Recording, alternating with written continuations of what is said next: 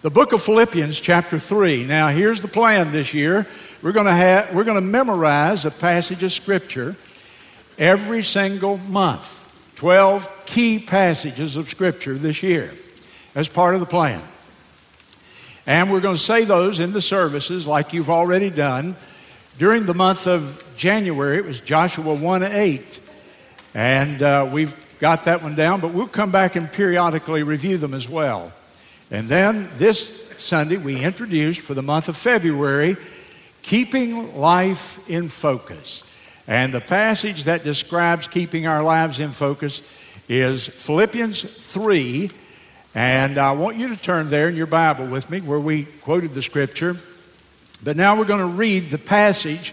I'll preach to you on the verse every time we introduce it, each time we introduce it at the beginning of the month. And that'll give you the background, that'll give you insight and understanding into what you'll be memorizing. I read in a book this week something, and, and uh, my wife tried it. She said it worked it said you can memorize scripture if you will just, when you get up in the morning while your mind is fresh, quote the verse five times. Now you have to focus on it, you have to give it thought. You focus on it and read the verse five times. Just read it with concentration. Then at night, right before you go to bed, read it five more times with concentration. Real slowly, thoughtfully, just absorbing it right in. Five times in the morning, five times before you go to bed. Last thing on your mind. And uh, if you'll do that, they say that you'll know that passage of Scripture in just, you know, a week or 10 days. So somebody might want to try. It's just a little gimmick to try, but possibly it works. I don't know. I haven't tried it yet. I probably will. Now, Philippians chapter 3, and I'm going to ask you to stand one more time because of our love and reference for God's Word chapter 3, Philippians, and will you follow with me as I read verses 7 through 14? But what things were gained to me, says the Apostle Paul, those I counted a loss for Christ. Yea, doubtless.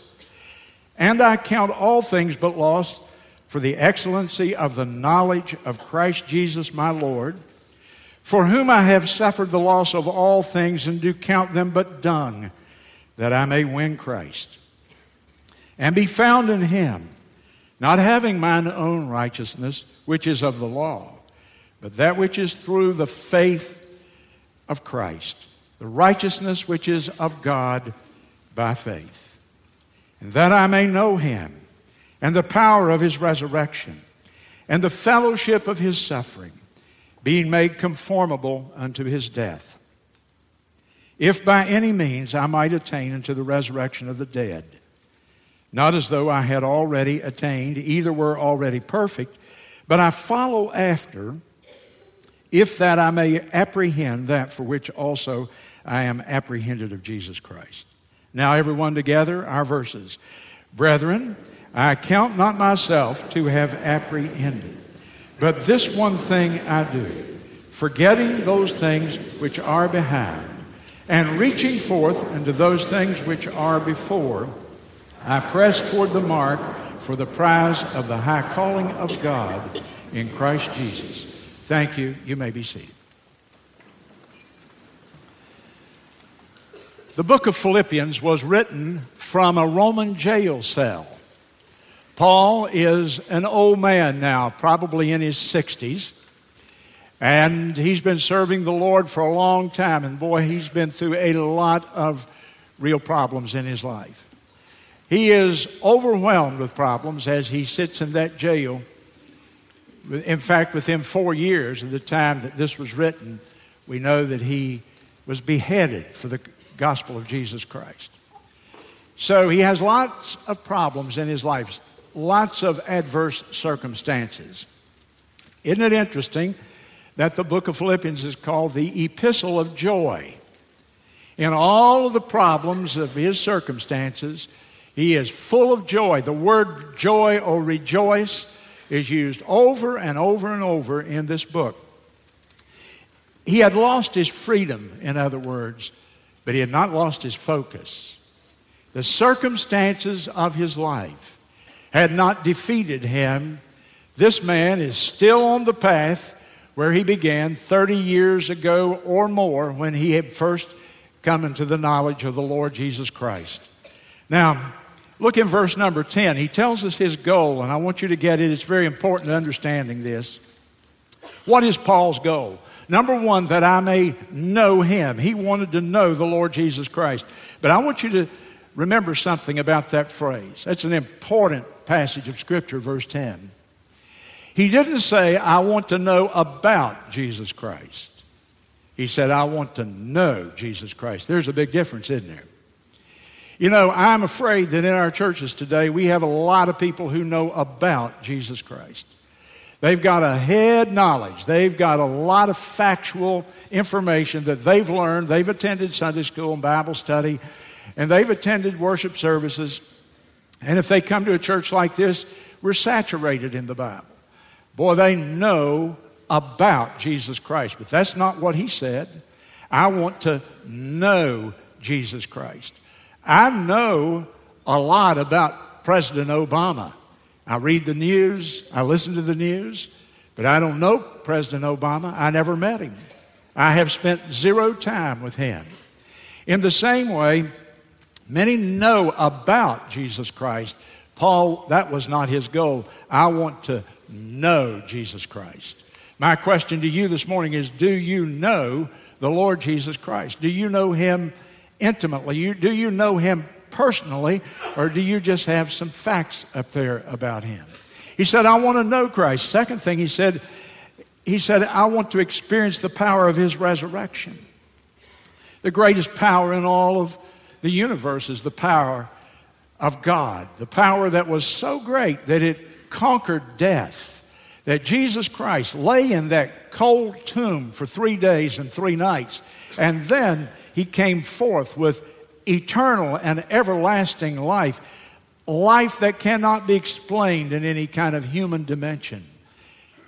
To know the power of his resurrection was the second thing Paul uh, wanted here as a goal. And then, thirdly, he said, the fellowship of his sufferings. The fellowship of his sufferings. You know, when we are the companion, when we are in a relationship and spend time with a person who is going through deep suffering, there is a bond, there is a companionship, a relationship that's forged. When you sit at the bedside of a suffering loved one or someone who is going through deep trial emotionally, a companion of a sufferer forges a deep bond there emotionally. And Paul said, Jesus Christ suffered for me. And you know, I want to be his companion. I want to understand that. I want to under, I want to have a fellowship that's based upon his suffering for me. A noble, noble aspiration. And then if you look also, the last thing is he said, and I want to know I want to be made conformable unto his death. Conformable. I want to be like him. I want to reflect his character. I want to reflect his glory. I want people to know that I have been with him and that I am like him. I could think of no four goals that would be better in describing what the Christian life is about. That I would know the Lord on a personal experiential basis. That I would experience His power in my life. That I would know Him through truly understanding the sufferings that He made, that He did for me on Calvary. And lastly, most of all, that I would become like Him in my character. This is the goal of the Apostle Paul. This is a man with great humility. As you memorize this verse this month, I want you to remember the introduction, the background I'm giving you to him. He's a man of great humility. Look in verse number 13 with me. Brethren, I count not myself to have apprehended. Apprehended, we would probably say, I don't think I've arrived yet. I haven't reached all my goals yet. I'm not the epitome of success. I haven't arrived. I am on this journey. I am making progress, but I'm not there yet. And we see a little expression of humility here by him. Boy, humility really stands out in a man like Paul because this is a man of the greatest accomplishment. The greatest accomplishment. Do you remember in Acts chapter 9 when he got saved? The Lord Jesus Christ came to him personally. He met the Lord Jesus Christ that day. Who else could say, I met Jesus Christ personally? Personally. And, and I, uh, he, he came and appeared to me. And then not only had he met the Lord, but if you will remember, Paul wrote 13 books of the New Testament. 13 of them. There's only 26 books in the New Testament. He wrote half the New Testament. What an honor God had given to him. Is he puffed up about it? Not one bit. He had gone all over the Roman Empire and he had founded churches. And so he could go to Ephesus, he could go to Philippi, he could go to Corinth. And they would say, Boy, Paul was our founding pastor here. And then, I guess most of all, this man here had preached before the kings. He had stood, in fact, we know that he had gotten close to even Caesar's household in Rome. Paul was a man of great accomplishment, but yet he was not puffed up. One of the things I most admire in a person as I've gone through the years is somebody who's humble. Boy, I heard a fellow say that preachers are like wasps. They're bigger when they're born than any other time. And I thought, I don't want to be like that. No way. I hope that the Lord will teach me humility in my life. Don't you get tired of being around a fellow who is pompous and the whole world revolves around his little pinhead? It's wonderful when you meet somebody and you, they might have something to really be proud about, but they're not. They're humble. This was Paul. He was born in 1725 in England. His father abused him as a little boy, beat him cruelly. His father was a sea captain and was gone most of the time, and when he come, came home, he would be drunken. And the boy followed in his footsteps and went to sea when he was almost a child. He too became ultimately the captain of a slave ship. He was a drunkard himself. He took on his father's habits. Until one day, he was so cruel and mean that the men on his own ship gave him physically, bodily, just handed him over violently to another man who was a slave, a slaver in Africa. He was an African, a black man who collected the slaves and sold them to the slave trade. This man gave the man I'm talking about to his wife. They put a collar around him and put a chain on him and subdued him. And for months, he was the slave of slaves. The slave of slaves. One day, his daddy paid somebody to rescue him. They put him on a ship, brought him back to England, and ultimately he got saved. He met Jesus Christ. And the rest of the story is well known in history. He went on to school one of the universities there. He studied. He became a very famous pastor. It was through his ministry that William Wilberforce, who ultimately ended slavery, became a Christian. But you know him best because he wrote the words of the song we sung Amazing Grace, how sweet the sound that saved a wretch like me. I once was lost, but now I'm found, and I was blind, but now I see. His name was John Newton. And here's what he said. Here's a man who was the best known pastor in all of England and all of that glorious story that he had. But listen to his humility. I'm not what I ought to be. I'm not what I want to be. I am not what I hope to be. But still, I am not a, what I once used to be, and by the grace of God, I am what I am. There's a man who could give all the glory to God because he knew that it was all of grace. He was a humble man. Well, that's a little side note. I want you to know three. Ad, I want you to notice with me three attitudes that Paul had here that are in this passage that we're going to be memorizing and I want you to remember what I'm talking to you about it so you'll deeply uh, absorb it into your mind. Uh, three attitudes that will keep your life in focus. Number one, his past had been forgotten. Number two, His focus was on the future. And number three, he never lost his passion.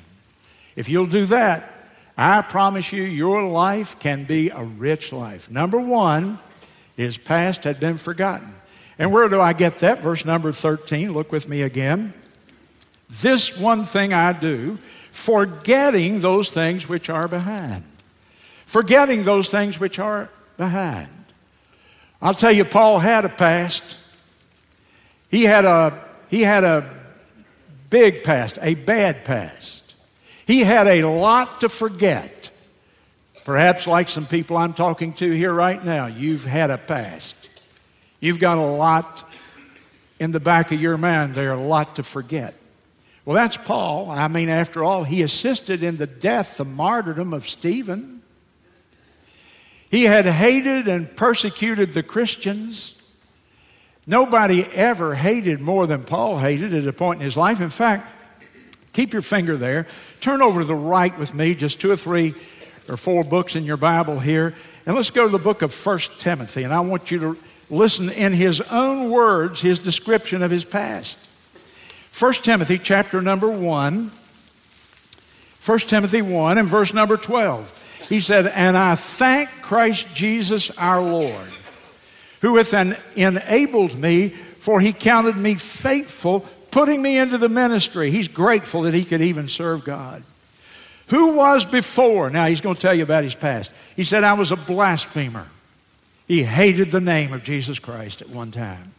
A persecutor Remember when he was saved, he had documents, legal documents in his pockets to persecute Christians up there in Damascus. He said, I was a blasphemer, a persecutor. I was injurious. I was violent toward the Christian people. But I obtained mercy because I did it ignorantly in unbelief. And the grace of our Lord was exceeding abundant with faith and love which is in Christ Jesus. And then I love this verse right here. This is a faithful saying and worthy of everyone's acceptation. Christ Jesus came into the world to save sinners, of whom I am chief. He had a past. I was the chief of sinners, the Apostle Paul said. And so I have a lot of things on my plate that I need to forget. He'd been outwardly moral, but boy, he literally seethed with hatred on the inside. He had blood on his hands from those Christians that he had persecuted. He had blasphemed the name of Jesus Christ. But his past was forgotten, forgetting those things which are behind. His past was forgotten. Listen to me, it was forgotten because it was forgiven. It was forgotten because it was forgiven. People will come in sometimes and talk to me, and Pastor, I'm just having a hard time. Do you really think God can forgive? And they'll name some sin or some habit in which they were involved. Sometimes I lay down on my pillow at night and those memories flood back of those old days. Am I really forgiven? Often people will say something like this If you can't forget it, then it's probably not forgiven. And they'll talk to me, and it's obvious they don't understand forgiveness. Do you understand the forgiveness of the Lord Jesus Christ today? Even as a Christian, you've accepted His forgiveness, but those old sins of the past come back and haunt you. And sometimes guilt enslaves you and shackles you. And sometimes you're defeated and depressed and morbid, and, and your conscience is heavy because of things that occurred in your past life. If you understand forgiveness, you'll, you'll, you'll be able to deal with that. Uh, there's a verse in Psalms 103 and verse 12 that I love. And the verse goes like this As far as the east is from the west, so far hath he removed our transgressions from us. As far as the east is from the west. Someone pointed out the east and the west never meet. You can go east perpetually. You can spend you could spend the rest of your life on a ship or an airplane going west, and never would you come to the east. They never come together, as the old poem said. You can go north, and at the pole, you'll begin to go south. And then you'll reverse again if you continue. But the east and the west are so far removed. And that's what the scripture here says. God has removed our sins as far as the east is from the west, never to be remembered again. And then over there in the book of Micah, chapter 7 and verse 19, it says, He will cast our sins into the depths of the sea. He puts our sins in the depths of the sea. I read that there is a trough out there in the Pacific where the ocean is seven miles deep, 35,000 foot of water. And the Bible says that's where he puts our sins, in the depths of the sea. Some old country boy said, He not only buries our sins in the depths of the sea, he puts a no fishing sign over it. Boy, I like that, don't you? A no fishing sign. And I know some Christians, unfortunately, they get their little boat and go up there to the deep water and drop in their line and fish that stuff back up. And I tell you, it's forgiven.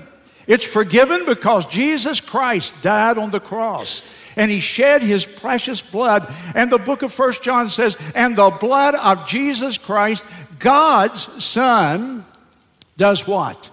Cleanseth us from all sin. Cleanses us from all sin. Isn't that good to know today? All sin. A double L all. The worst, most blasphemous thing that you've ever done the most evil, the most injurious to other people. But Jesus Christ hung there and suffered and poured out his blood that you could be cleansed from your sins.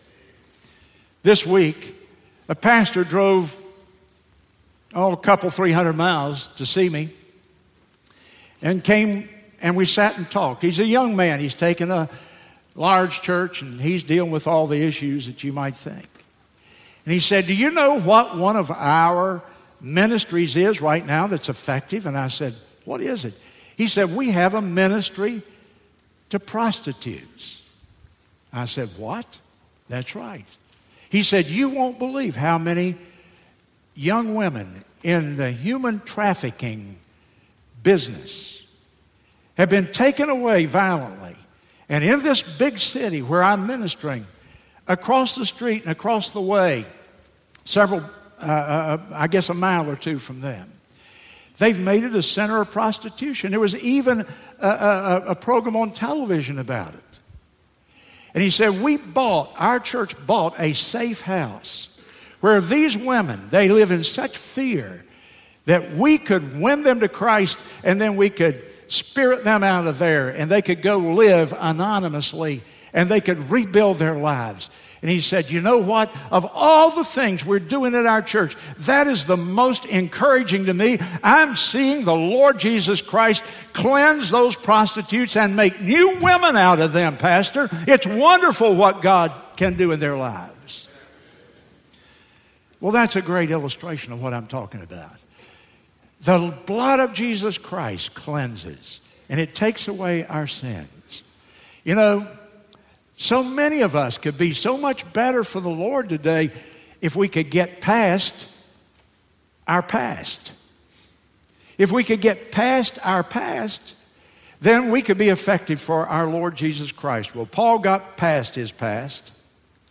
He knew that the key to forgiveness in life is to repent of sin and receive the sacrifice of the Lord Jesus Christ, His merits, His benefits, what He accomplished for us when He shed His blood on the cross. His past had been forgiven. Number two, notice with me, his focus, though, was on the future. Look at verse 13 again in your Bible.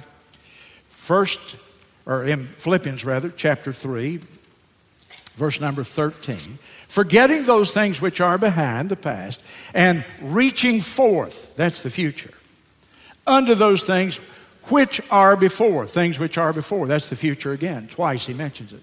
His focus was on the future. Future. But he's using a, a sort of a, an, an athletic metaphor here. So I picture in my mind a, a track meet. I picture in my mind the Olympic Games or a great, great event like the Olympics with track and field. Now we have the sprinter. It's the 100 yard dash, maybe. Here's the sprinter. They line up. Only nine seconds and a half or so in this race. And that sprinter, that gun goes off, and they go down that track from the very second, giving it every single bit of energy and strength that they have. And in that final moment, microsecond, right there is the, the line. That sprinter sometimes, they hurl their body through the air, completely abandon all thought of comfort or self. Just throw themselves at that. Reaching forth, that's the idea. Throwing that, that, that sprinter throws himself at that tape, at that goal with total abandonment. And Paul says, That's what I'm doing in the cause of Christ. I'm reaching forward and I'm giving it everything that I've got. David Livingstone, the medical doctor who went to Africa and traversed the whole continent twice, wrote the earliest maps, made, up the, made the earliest maps for the country. Explorer, physician, missionary preacher. They asked Livingstone one time if he was willing to go to a certain place. I love the spirit of David Livingstone. I am prepared to go anywhere as long as it is forward. I like that, don't you? I'm prepared to go anywhere as long as it's forward. What a great word for us here early in this new year. Future, reaching forth. But look at something else I want you to notice in that verse. Reaching forth into those things which are, behind, are, are, are far ahead of us. But go back in the verse, verse 13. This one thing I do. So he focused. One thing, focus, focus. Focus where? On the future. Focusing on the future. That's the teaching of the verse. This one thing I do, not these 40 things I dabble in. If we're not careful, we become dabblers in a whole bunch of things and we lose our focus. One thing, not 10. One thing, not five one thing, not two, one. One thing the Apostle Paul says. He had reduced all of his concerns to one concern. He'd reduced all of life here to this one big thing. He understood priority, if you will. Now, I don't mean when I say that he reduced everything to one thing that that's all he did, that every day, all day long, all he did was, was pursue the, the goal of, of following Christ. I mean that he had been captured in his heart and his mind and his emotions by one purpose in his life. And that purpose drove every other purpose of his life. Paul had to get up in the morning, he had to take a bath, he had to eat, he had to go through the, the normal activities of life that we all go through. He would have had to work had he not been in jail. I don't mean that he just did one activity in his life, but I mean that all day long in his mind and in his heart, there was one purpose. There was one focus. There's one thing he kept coming back to over and over and over. One priority. This verse that we're memorizing this year or this month. Oh, how I hope you'll get the truth of that verse. This one thing I do, forgetting the past, focusing upon the future. A recipe for spiritual success as well as success in a whole lot of other ways. Goethe was the great German poet and philosopher. He said one of the most profound things along this line. Goethe said, The things that matter most should never be at the mercy of the things that matter least. The things that matter most, what are the things that matter most for a Christian? Our eternal life, our soul, eternity, pleasing the Lord. The things that matter most should never be at the mercy of the things that matter least that are passing away. Last week, I gave you an illustration. I said, Look around this room. There's not anything you can see that's permanent. Everything here is temporary. It'll all be gone in a matter of years. 100 years from now, nothing will be here that you're looking at, nor will you be. And Goethe said, with that in mind, the things that really matter, the eternal things, the things of God, the things of the soul, the things of character, the things that would please our Lord, those things should never be at the mercy of all the stuff that's passing away. I have a, two or three goals I've been talking to you about. Every class, a growing class in Sunday school this year, and every member, a growing member. The focus upon our own spiritual growth. And I mean by that that we grow not to know more about Christ, but that we grow in Christ likeness. That we become, as Paul said here, that I may know him that I may have fellowshiped with him, and that his cause is my cause and his concerns are my concerns. It won't be long, Christian, till we will all stand at the judgment seat of Christ.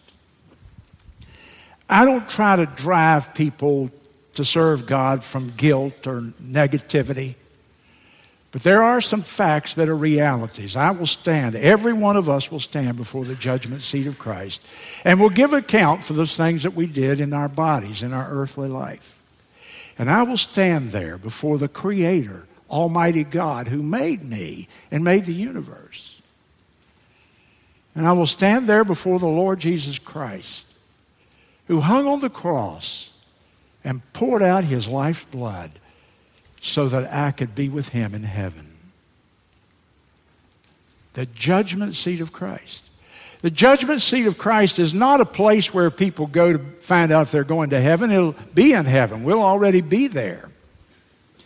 The judgment seat of Christ is not a judgment where anybody's punished. It's a judgment of reward. It's where we go and stand before the Lord and He rewards us for the things done in life. And we forget it. When a preacher mentions judgment, all the off switches are flipped. And people say, I don't want to hear about judgment. Well, you're going to be at a judgment. If you're lost, you're going to be at the white throne judgment where you will be judged for rejecting Jesus Christ. If you're a believer, you're going to be at the judgment seat of Christ, a judgment for rewards. Your life work will be evaluated. Your motives what you did, why you did it, how you did it. And then the rewards will be given out to us. And you know what I think at the judgment seat of Christ? There's a verse over in Revelation that says that all the tears were wiped away, which means there were tears in heaven. I'm sorry, somebody sung a song about no tears in heaven, but there will be tears in heaven. They'll be wiped away. Why will there be tears in heaven? Is the issue. I'll tell you why. There'll be tears of regret. Tears of regret. I'll look back on my life and I'll say, you know what? I lived too much for the short view, for the temporary, for the temporal, for right now, the things of life, rather than living for the things of eternity. You've probably studied in school a poem by John Greenleaf Whittier. It was called Maud Miller. Maud Miller. And I, you can quote a phrase from Maud Miller, whether you ever heard of Maud Miller or not. There was a judge one day back in the old days riding his horse.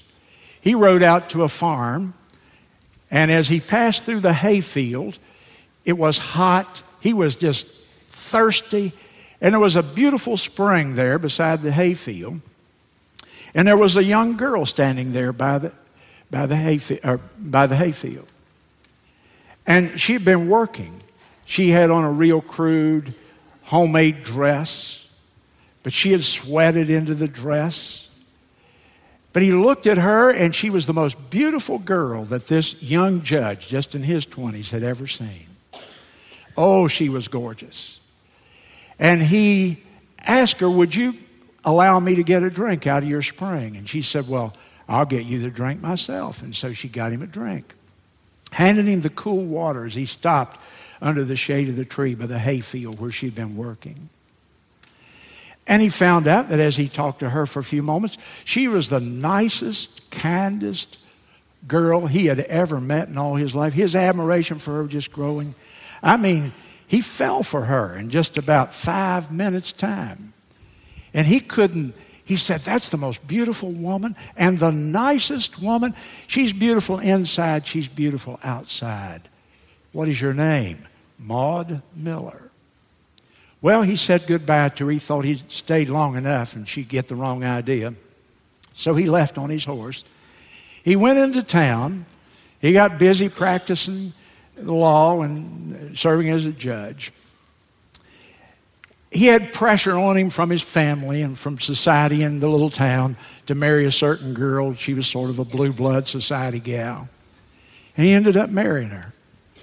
But every night he would sit by his fireplace and he'd look into the embers. And who'd he think about? Maud Miller. And Maud Miller got married. She had six kids and worked on a farm, was poor all of her life. And she would gaze into the fire and she would wish, somehow, I wish I could have gotten to know. I think he was the one in my life.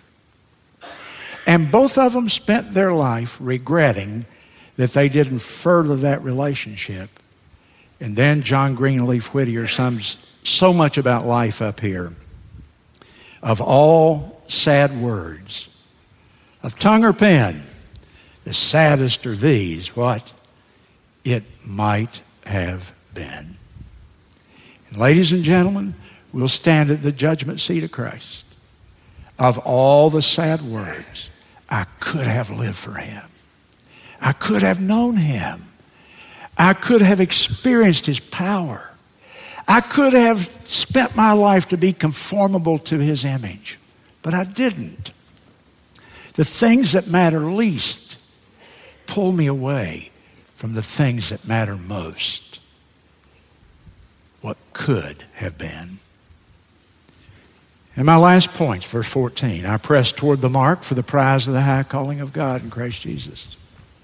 I press, press press. You get that word?